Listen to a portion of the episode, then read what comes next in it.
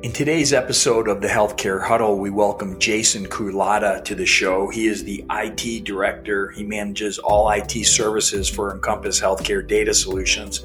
And we drill down pretty deeply into the murky and unsavory world of IT security. And he gives us a tour of what the bad actors are trying to do, how they're trying to do it, and the different ways they're trying to gain access to our businesses. If you don't think the risk is real, after listening to Jason, you'll know that it is.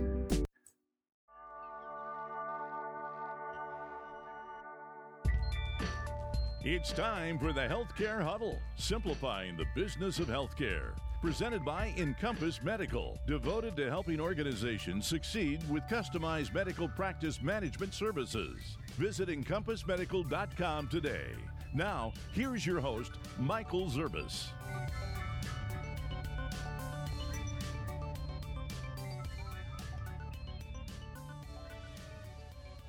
Welcome to another edition of the Healthcare Huddle. I'm particularly excited today to welcome Jason Culotta to the show.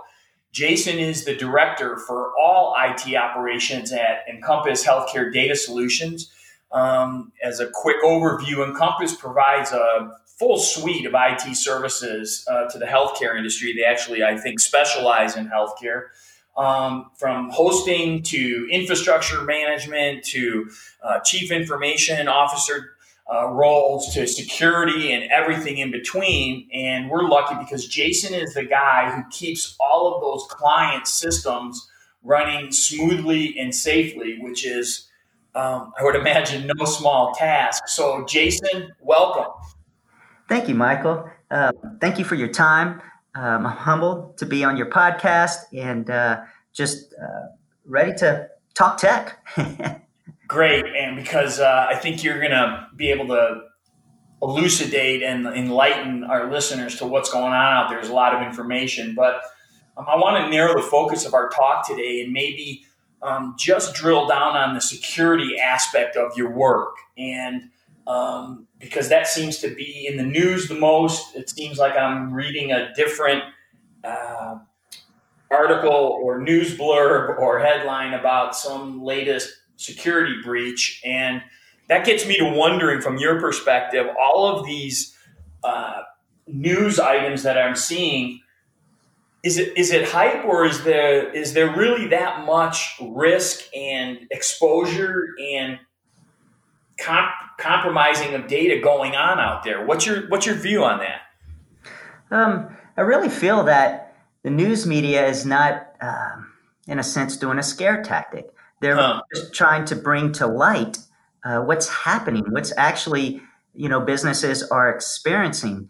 Uh, we don't know what we don't know, and of course, bringing this to the surface helps us see what's going on. Of course, we don't think it's ever going to happen to ourselves until it actually happens to right. somebody close to us or it happens actually to us which then at that point is too late. Right. Well that's interesting. Um, it's it's good to hear you know the, the term fake news is thrown around so much but um, you're dealing with this stuff every day and it's good to know that we should take it seriously. Um, maybe uh, we could talk a little bit about um, what those what those risks are what those what it looks like and um, help us understand um, that. So hacking, um, my understanding is hacking is is is the attempt, I guess, to try to get into into my system, and then there's a variety of techniques that they use to try to do that. And maybe you could walk our listeners through that definition, so as they're reading these stories, they have a context and understand what exactly is going on in my organization or what's the risk. How are they going to get me? Correct. And a definition of a hacker is a person who uses computers to gain unauthorized access to your data. Basically, they want your data that's in your network. That can be files, that could be um, uh, identity, that could be um, your, your financial information, credit cards, and what have you. Um, the different type of methods that they use is what you hear these buzzwords, right? The hacking, the phishing, spear phishing, social engineering, ransomware, uh, spoofing. Um, basically, it's it's um, putting it in layman terms, it's like a burglar wanting to try to break into your house. They're going to have tools to break physically into your house. They'll use a crowbar, they'll use a rock to throw through your window, or they'll use a lock picking tool set to get into your front door. Um, in our networks, they go the digital route, right? They try these different methods. Uh, phishing, for one, basically is an email that's sent to a user in the uh, business that looks legit but is not. Once the user receives that email, they'll usually click on a link which sends them to another website that asks for their username and password. Uh, that's how they can gather usernames and passwords to Microsoft products, different type of uh, websites and, and uh, accounts that you have out there. They can also send emails with attachments that once you click on the attachment, it'll go ahead and run and either um, it can encrypt your files on the network. Uh, it can do different things. It's a program that usually runs when you click on that that attached file. So let me let me jump in right there because that's helpful. So phishing is just what it says. They're trying, they're laying out different types of bait and hoping that someone comes along and d- clicks on it. And when they encrypt so they're trying to get me to give them data, and they're going to. You maybe you can explain what data they're looking for and how they use it. And you also mentioned that they'll encrypt some of our data. So when they encrypt it, what's is that where the ransomware comes in? That they say, "Hey, send us this money, and we'll." Re, in essence, release what what release your what, what what's that? Give us an explanation of those two things, so that what type of data they're looking for and what they're doing when they encrypt my data.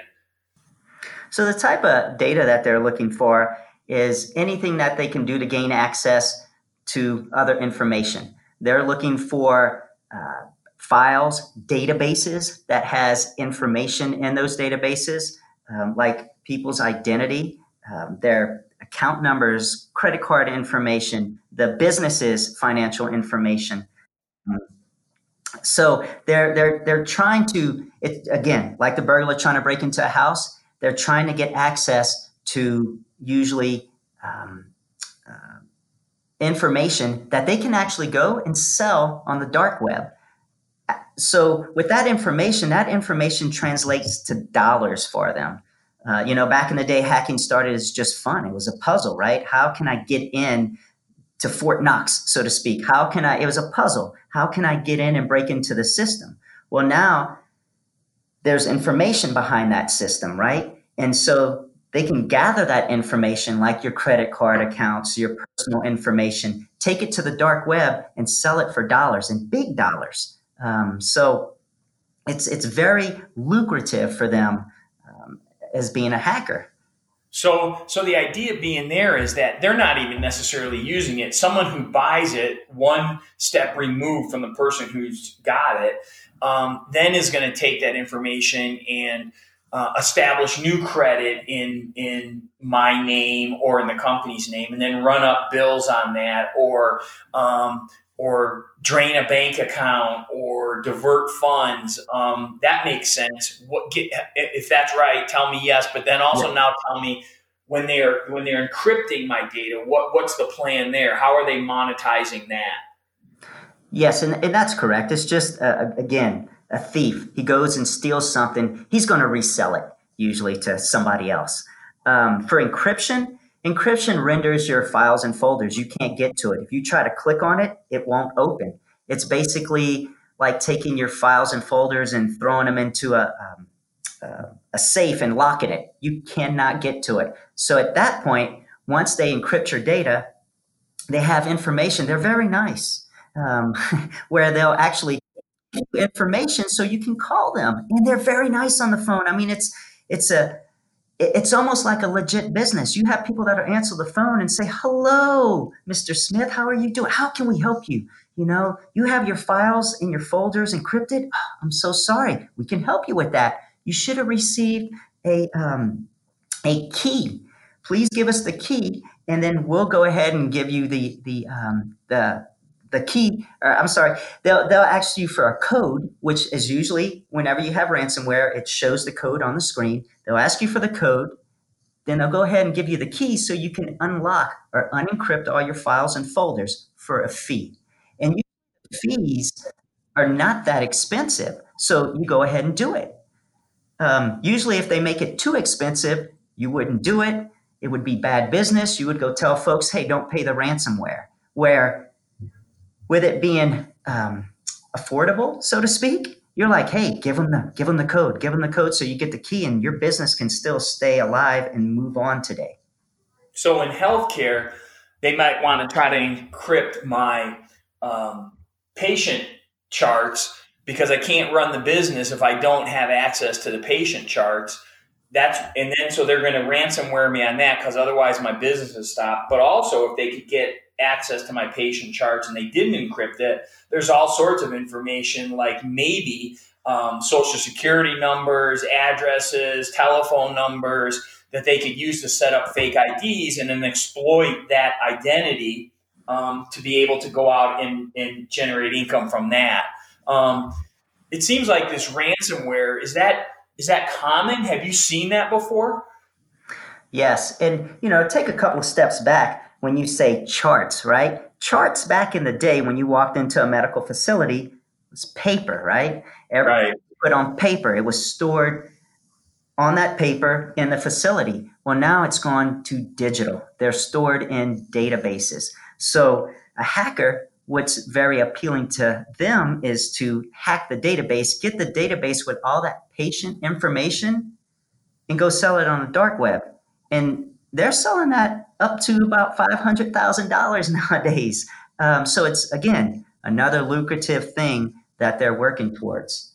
Um, wait a second. Wait a second. I'm sorry, Jason. I got to interrupt you. I apologize. But you're telling me one identity could be worth $500,000 or are you saying in packets? The, the, the, actual database. So a database ah, ah. thousands of patient uh, patient, patient data within it. Got it. So a database could bring a half a million bucks in.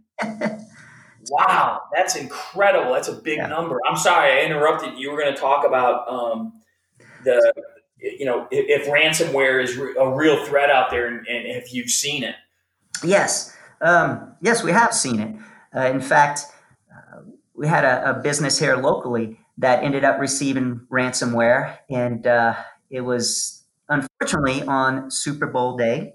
Um, so, what ended up happening is that once they received the ransomware, it basically rendered all their workstations and their servers all their information. They couldn't get on the workstations. They couldn't get on the servers. When they would power them up, it would come up to a screen saying, um, You've been infected. You have ransomware. Here's the code. Call such and such number to get the you know ransomware key. So at that point, this particular uh, company didn't have backups. That's uh, the number one key that you should have running daily is your backups. Um, at that point, they could have restored from backups to get their information back. Since they didn't have backups, they actually had to pay the ransomware fee, which was around $6,000. Again, affordable, right? It wasn't like it was a million dollars. Uh, so they went ahead and paid the ransomware fee, got their database, which had all the patients in it, back. And of course, they still had to go and rebuild all of the workstations and the servers. So a lot of time and money, besides that $6,000, was still involved. Um, but that's when we came into the scene. That's when they reached out to us, um, where they really needed help. And that's where we came in and implemented some of those technical standards um, like backups. They uh, actually, how the hacker got in was that uh, some of their employees were remoting in straight from the internet into their terminal server. And how that works is that we, we all did that back in the day. We would just have folks from their laptop at home remote in, meaning they would just connect right into the terminal server um, directly into our businesses. Well, that's easy to hack. Basically, you can do what's called another buzzword is uh, brute force hack. And what happens with that is that it's just a program that the hacker runs that's going to send a username and a password, uh, two or three username and passwords every second, 24 hours a day, until it finally finds out a username and a password that works. That's how they figured it out for this particular business. So, of course, we came onto the scene. We went ahead and implemented some technical standards. We uh, activated VPN, which is a virtual private network, on their router, and then had the remote folks VPN first, which created that secure network connection, and then remote into the terminal server um, because we didn't want we didn't want that to happen twice to them. But then that's interesting. That's in that brute force attack. They can have that program just running in the background constantly until it figures it out, and it's just it's not it's just costing them bandwidth. It doesn't really take. They turn it on and set it and forget it, right? Correct. And uh, wow. when I was working as a systems engineer for uh, one of our clients, um, I basically walked in and looked at the uh, event viewer logs. Basically, basically, it's your logs within Windows on one of the servers, and on their terminal server, saw where it was actually coming up with uh, all of those different two passwords. Uh, sorry, two usernames and two passwords, one every second. Um, at that point, that's when we took immediate action and again closed down the remote access from externally, created VPN and then remoted all of their um, providers into their system. So, so there's this technical aspect where you can, as you mentioned, put in these um, technical standards to make sure that the wall and the barriers are getting higher and higher and harder and harder. But that still doesn't. You still have the other side of the equation, which is the humans clicking on um, emails or um, or documents in an email and not being aware how do you how do you stop that? Because it's humans and we're going fast and we miss stuff or we're eh, that seems like a that's harder in a way. Correct. And I, you know I, I truthfully believe our weakest link is uh, humans. And that's what's called social engineering. Um, i mean uh, way back in the day um, social engineering was started where somebody would pick up the phone and act. Uh, they put on their acting hat and act as an HVAC, an AC person, and call up the business and say, I'm your HVAC person. I need to get into your particular AC component. What is your new username and password for it? Um, many different ways that the acting job uh, came across very, uh, very good for them because as humans, we believe everybody to be good and we want to help, right? We always want to right. help and we feel good about helping folks. So we just give them the information. So with social engineering comes, you know, security awareness training. That's what we have implemented within our business. Basically, we phish our own users. And you're like, whoa, why did you do that? Um, aren't you going to exploit or encrypt your own information? Nah. Um, the way the security awareness training works is that we'll actually send random emails to our company over the 30 days within that month where it'll come as an email that looks legit. It'll have a link in it. And um, with that, if the person actually clicks on the link, it'll send them to an informational page that says, ah, you've been caught. Here's some education on how to look at this email again look at the you know email address header. Look at some of the uh, english. A lot of times some of these phishing attempts come across where the english is bad right, um, right. it comes from foreign countries. Um, god forbid if all the english was correct right? That would be another challenge for us.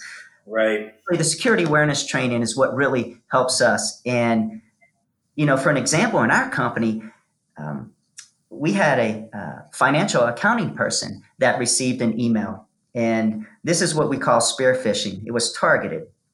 Basically, the email looked like it was coming from the CEO, and it was emailed to the uh, financial uh, financial officer. When she received it, it basically had a legit bank name in there and a routing number, and it said, "Can you please move funds from our business bank account to this bank account?" So, of course, she started nibbling on the bait. She started interacting with the email, emailing back on, hey, okay, this is what we have in our current accounts. This is how much do you want to move? You know, just basically started interacting with them. And again, it's okay. We're just moving at a fast pace. Sometimes we will start nibbling on that bait. Uh, the thing is, is that we want the hackles to go up, uh, where at a certain point you're like, wait a second. And that's what she did. It was beautiful, really. She picked up the phone, she called the CEO and said, is this legit? What's going on here? And of course it wasn't, you know, cover blown, so to speak. So that security awareness training is just giving our users um, that red flag or that third eye, so to speak, that it just um, it trains them what to see and what to not interact with. Or yeah. hey, IT, my IT department, hello, is this legit or not? I mean, we get we get those emails um, quite a bit. It, it's we love it because we're like it's working. Our training is working. So when you're doing this, you do this for your team and your company, but are you also doing this for your clients? Is, is do you do that? Is that kind of a program that you can do for other healthcare organizations? You bet, and that's just part of our uh, security suite of services. Uh, very, very easy to set up, and um, not much at all on a monthly basis. Not much at all for what you get uh, out of the training.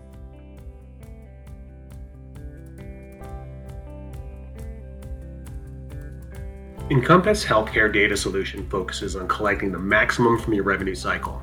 The revenue cycle management team regularly performs top 10% of outsourced billing companies with a clean claims rate of 98.05%, a zero pay denial rate of 0.015%, and average days in AR of less than 24 days.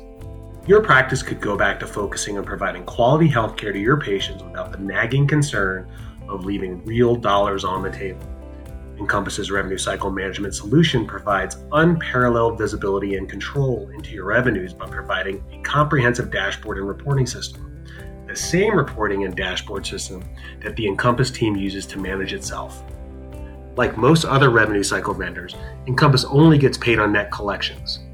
Unlike other companies, they have a highly developed and unique denials management system that helps to ensure that your practice gets every penny that you've earned. For more information, go to encompassHDS.com, select Revenue Cycle Management, and click the Learn More button to schedule your discovery call today.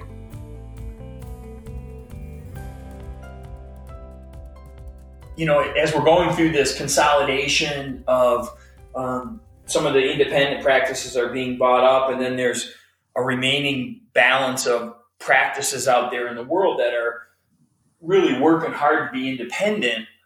And um, I've talked with more than a few of them um, over the course of my career, and and they're struggling, um, you know, to deal with regulatory change and reimbursement change, and they almost kind of turn a blind eye to this. Or I've heard people say, you know, well, yeah, I've got an IT guy, and and I know we've got a firewall, and they think that that covers it, and tell me why that doesn't cover it, or you know, the IT guy that they have maybe doesn't have the skill or the knowledge, or, or is there a gap there? And, and what is that from your perspective? Correct. And, uh, you know, I'll give you an example of that. Um, basically, this business that actually received ransomware, they only had one IT guy.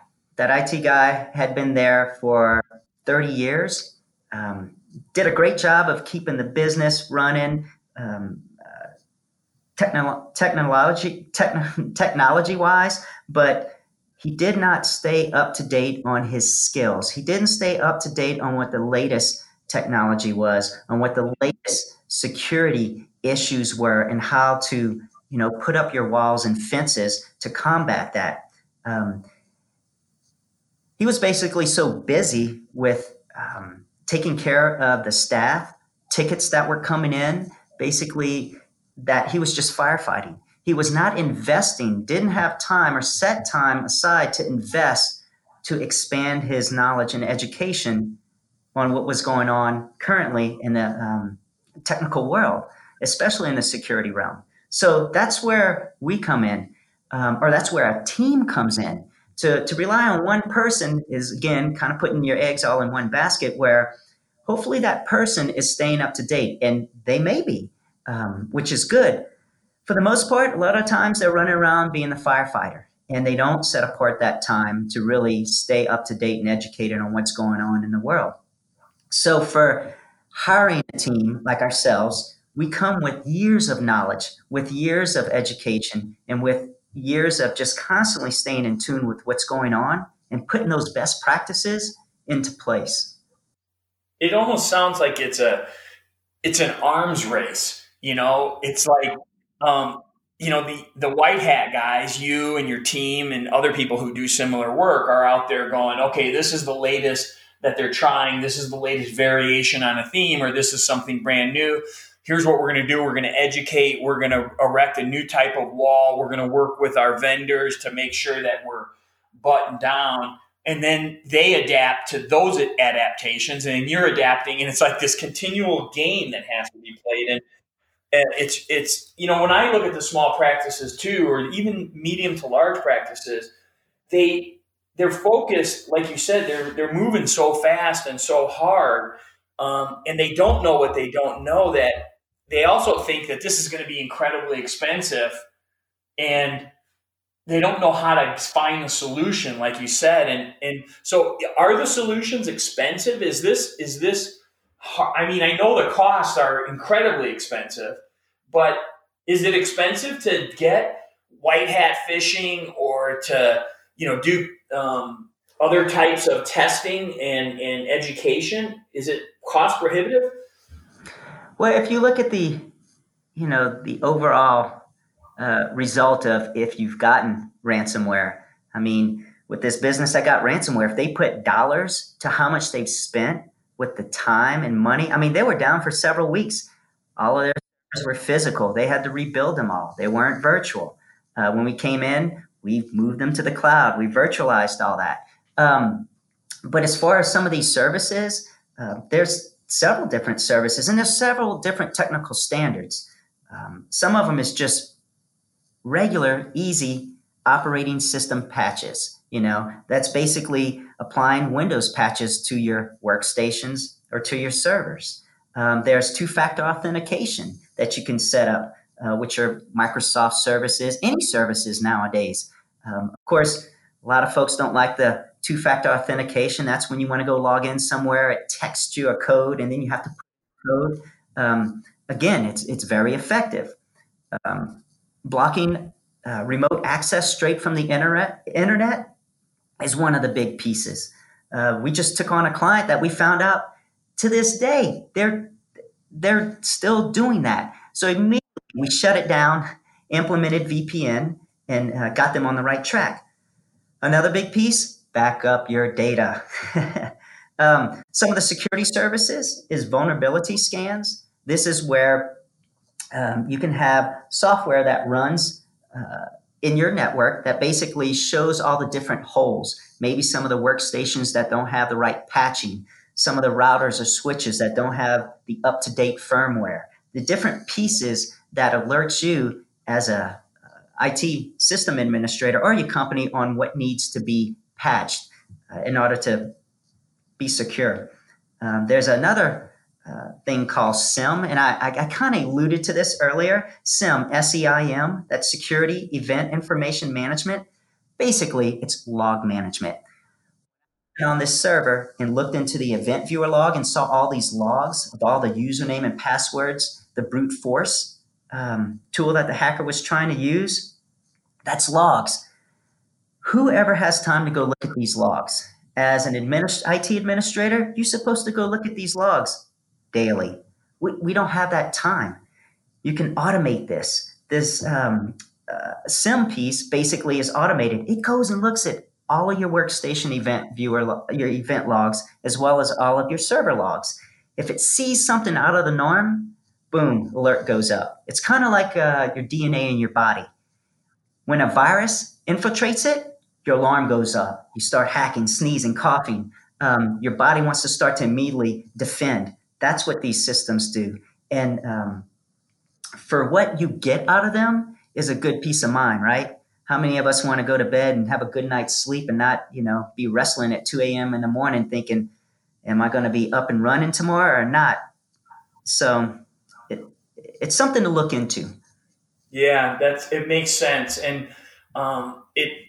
So there's two topics that you made me think about that I want to approach, um, and one of them is kind of a bigger philosophical question, so I'm maybe going to hold that for a second. But um, the other term that I hear a lot is um, the Internet of Things, and um, I've seen it abbreviated as IoT. And so, what does that mean? And why do I care about the Internet of Things, especially in relation to security? Well, here, I'll give you a, a definition of it that'll maybe kind of blow your mind, and I'll put it in layman terms. the Internet of Things, of course, is a system of interrelated computing devices, mechanical and digital machines, objects, animals, or people that are provided with unique identifiers, UIDs, and the ability to transfer data over a network without requiring human to human or human to computer interaction. So basically, what that means. Talk English, man. Yeah, exactly. it blows my mind. Uh, it's in device that's connected to the internet.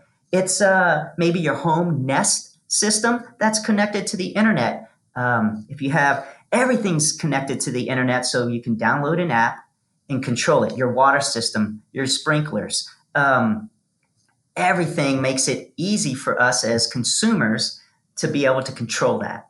So in healthcare systems, it's medical devices. Medical devices will connect to a wireless access point so it can information into the system.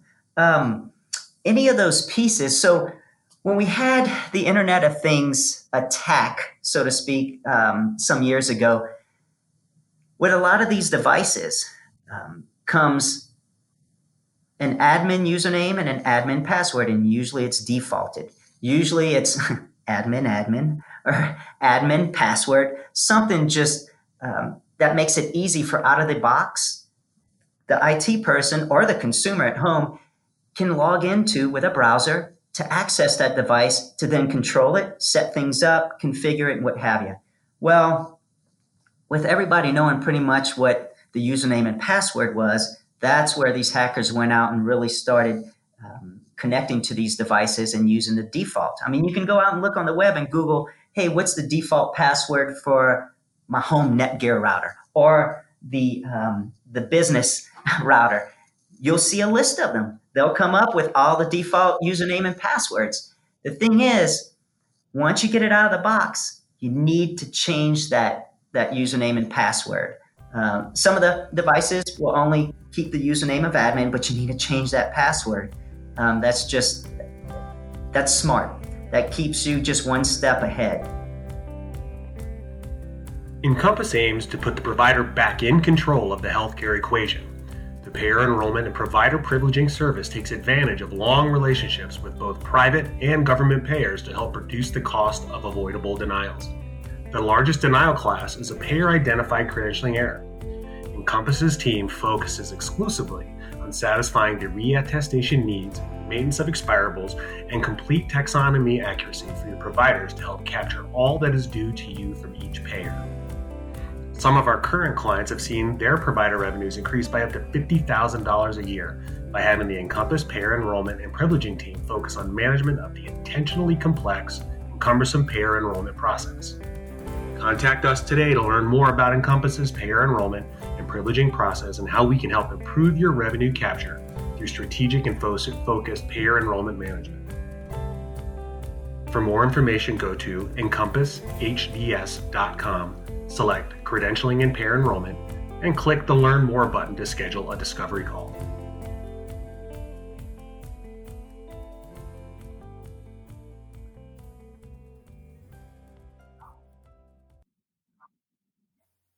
So, another way to think about it, to use your analogy, is that all of these different applications and or devices that have applications that are connected to the internet are in essence another way into the building into your home.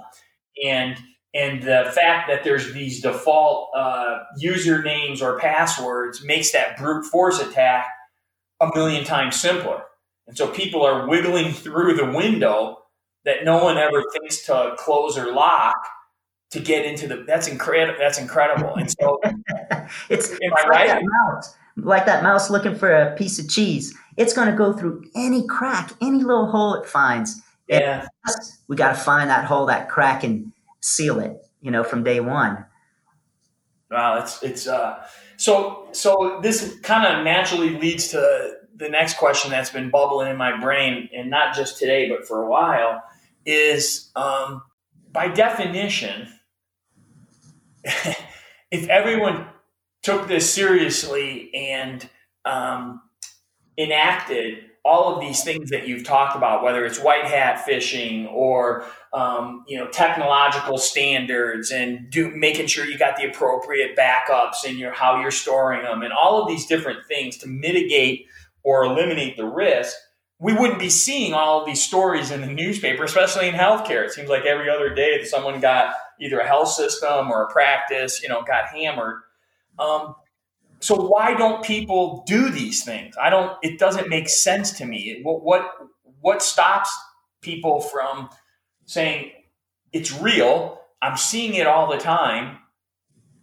I'm one of the people that, by definition, isn't doing what I need to do, or maybe they don't know. What, what what's going on in there? Do you think in their heads, or what do you hear?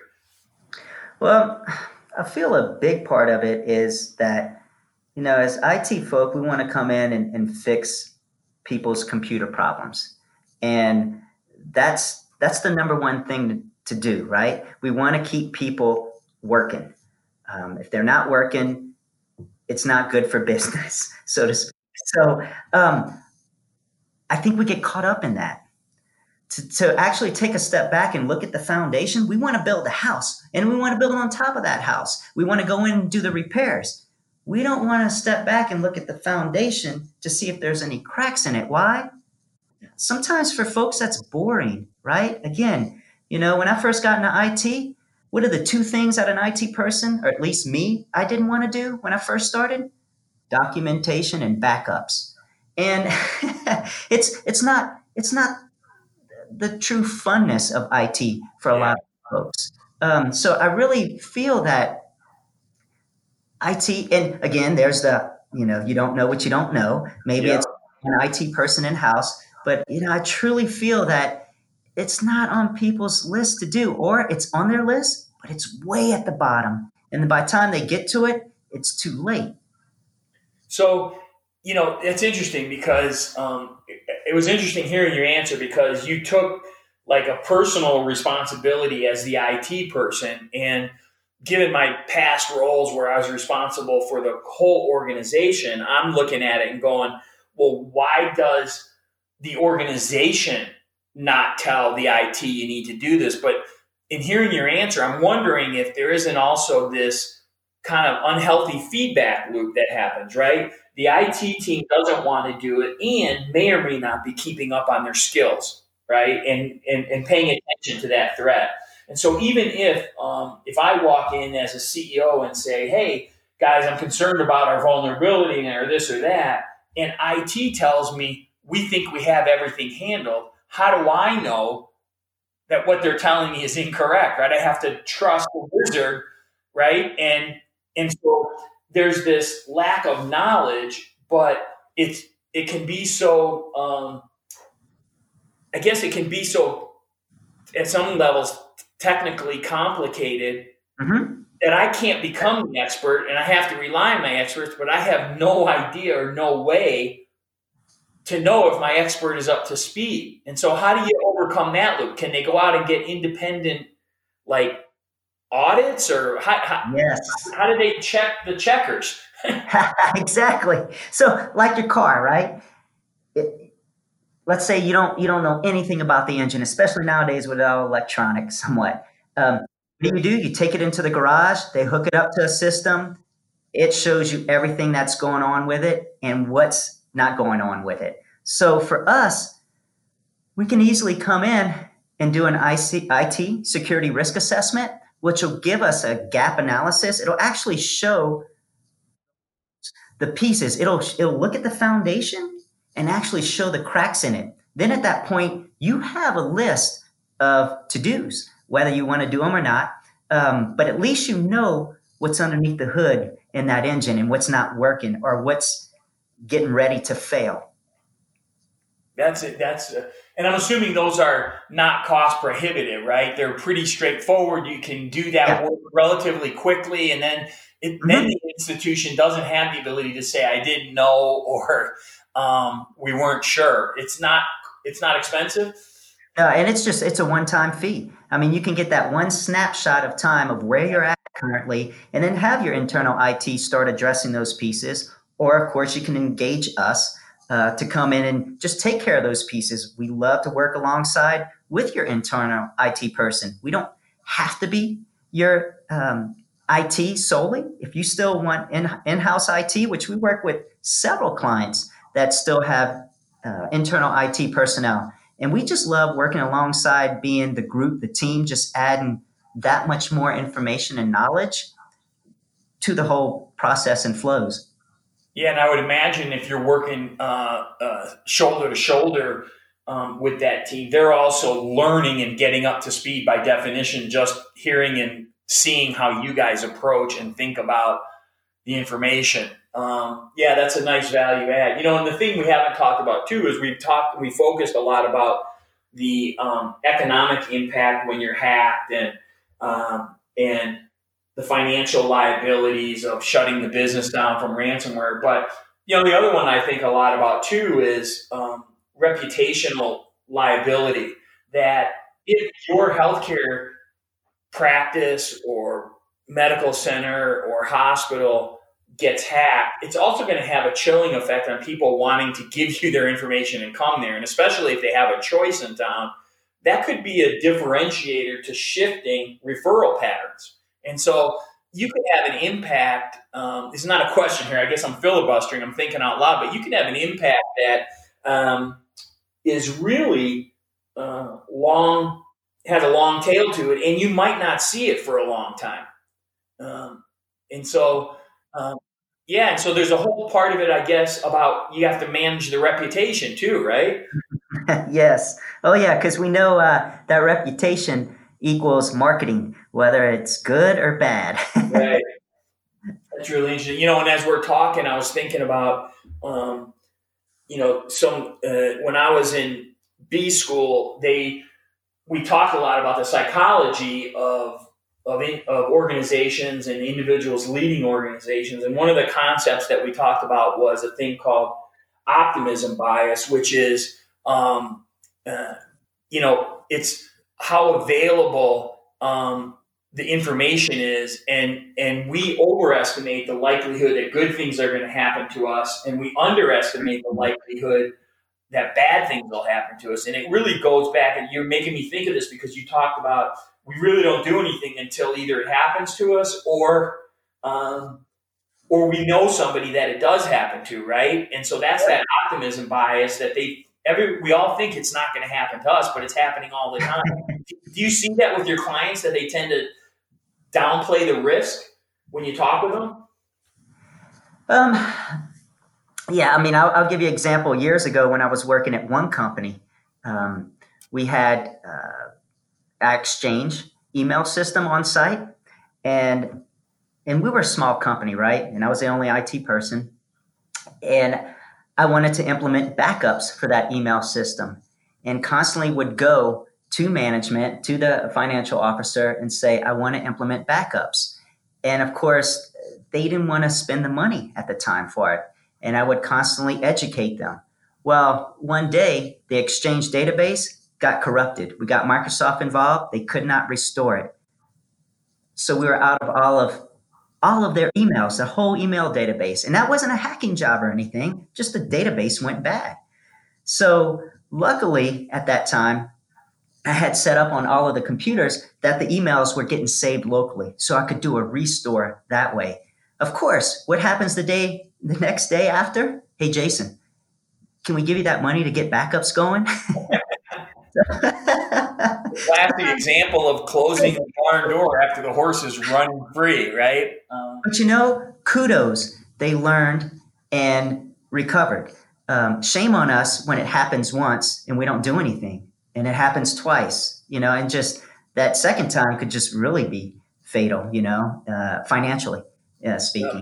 Yeah, makes sense. Well, I'm looking at the clock and I realize I've kept you here longer than I promised, and you've been um, gracious and uh, have not uh, pointed at your watch and made a face at me. So uh, I'm appreciative of that. Uh, so, Jason, thank you uh, for donating your valuable time and, and, and hard won knowledge. Um, you've seen a lot of stuff out there, and sharing it with and kind of breaking this down to some elemental levels maybe will help.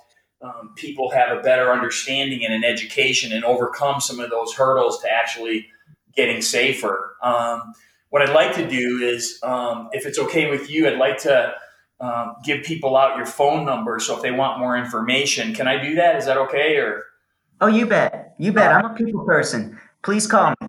yeah, he is. Um, you can tell on this interview, he's his goal is to help. Um, so if you want to learn more about these issues, if you want to talk with Jason about maybe getting one of those security assessments so you can know once and for all, um, he's graciously allowing us to call him directly at 970 226 6777. Mention if you leave a message that you heard him on the healthcare huddle and he'll call you right back or, or talk with you directly.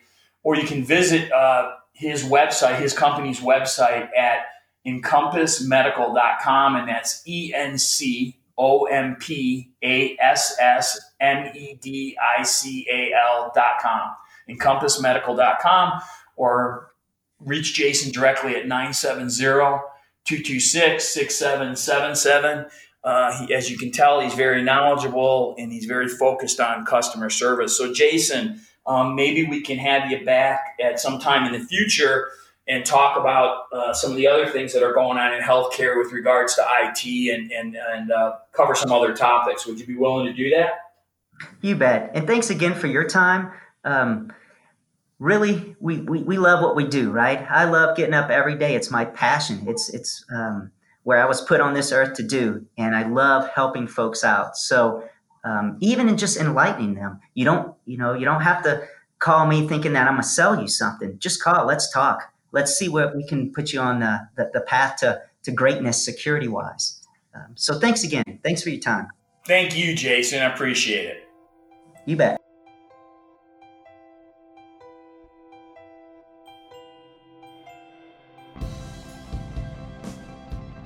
During our conversation with Jason today, it became readily apparent that IT security risks are real, they're ever changing, and they're potentially fatal to any organization. And if you didn't believe Jason, here are some facts to bolster that point.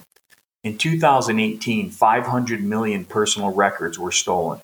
In 2019, that number was 112% higher than in 2018.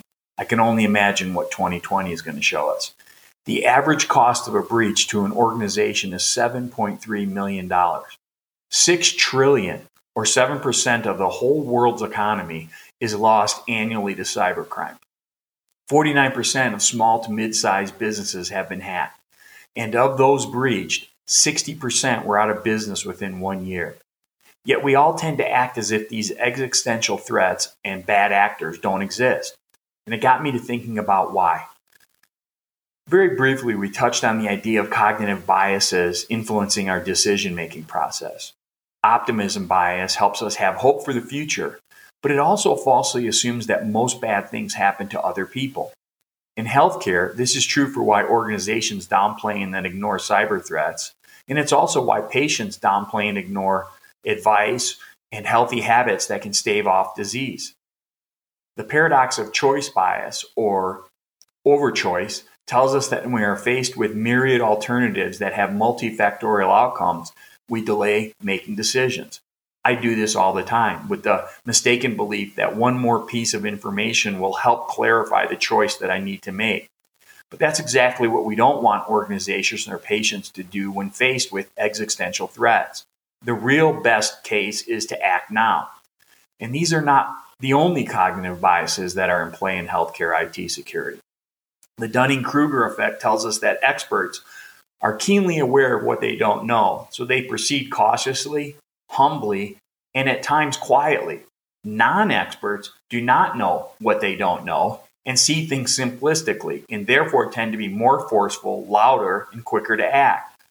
This explains many bad policy and strategy decisions we see in healthcare. The unknowing take the lead. Confirmation bias leads us to seek out and favor ideas and data that supports our initially held beliefs. The idea that this won't happen to me gets confirmed in our minds every day it does not happen. And lastly, the affect heuristic shows that we tend to make decisions based on how we feel rather than through reasoned analysis, and that we favor emotional memories, or maybe the lack thereof, over reasoning.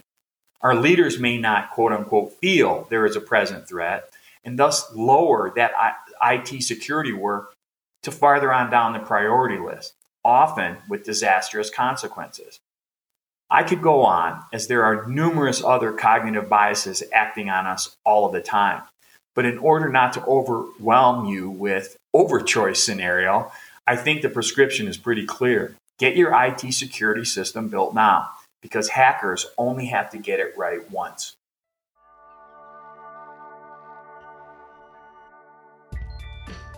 You've been listening to the Healthcare Huddle, simplifying the business of healthcare. For more information, show notes, guest profiles, and more, visit encompassmedical.com and subscribe to the podcast at Apple iTunes, Overcast, Google, or wherever you get your podcast.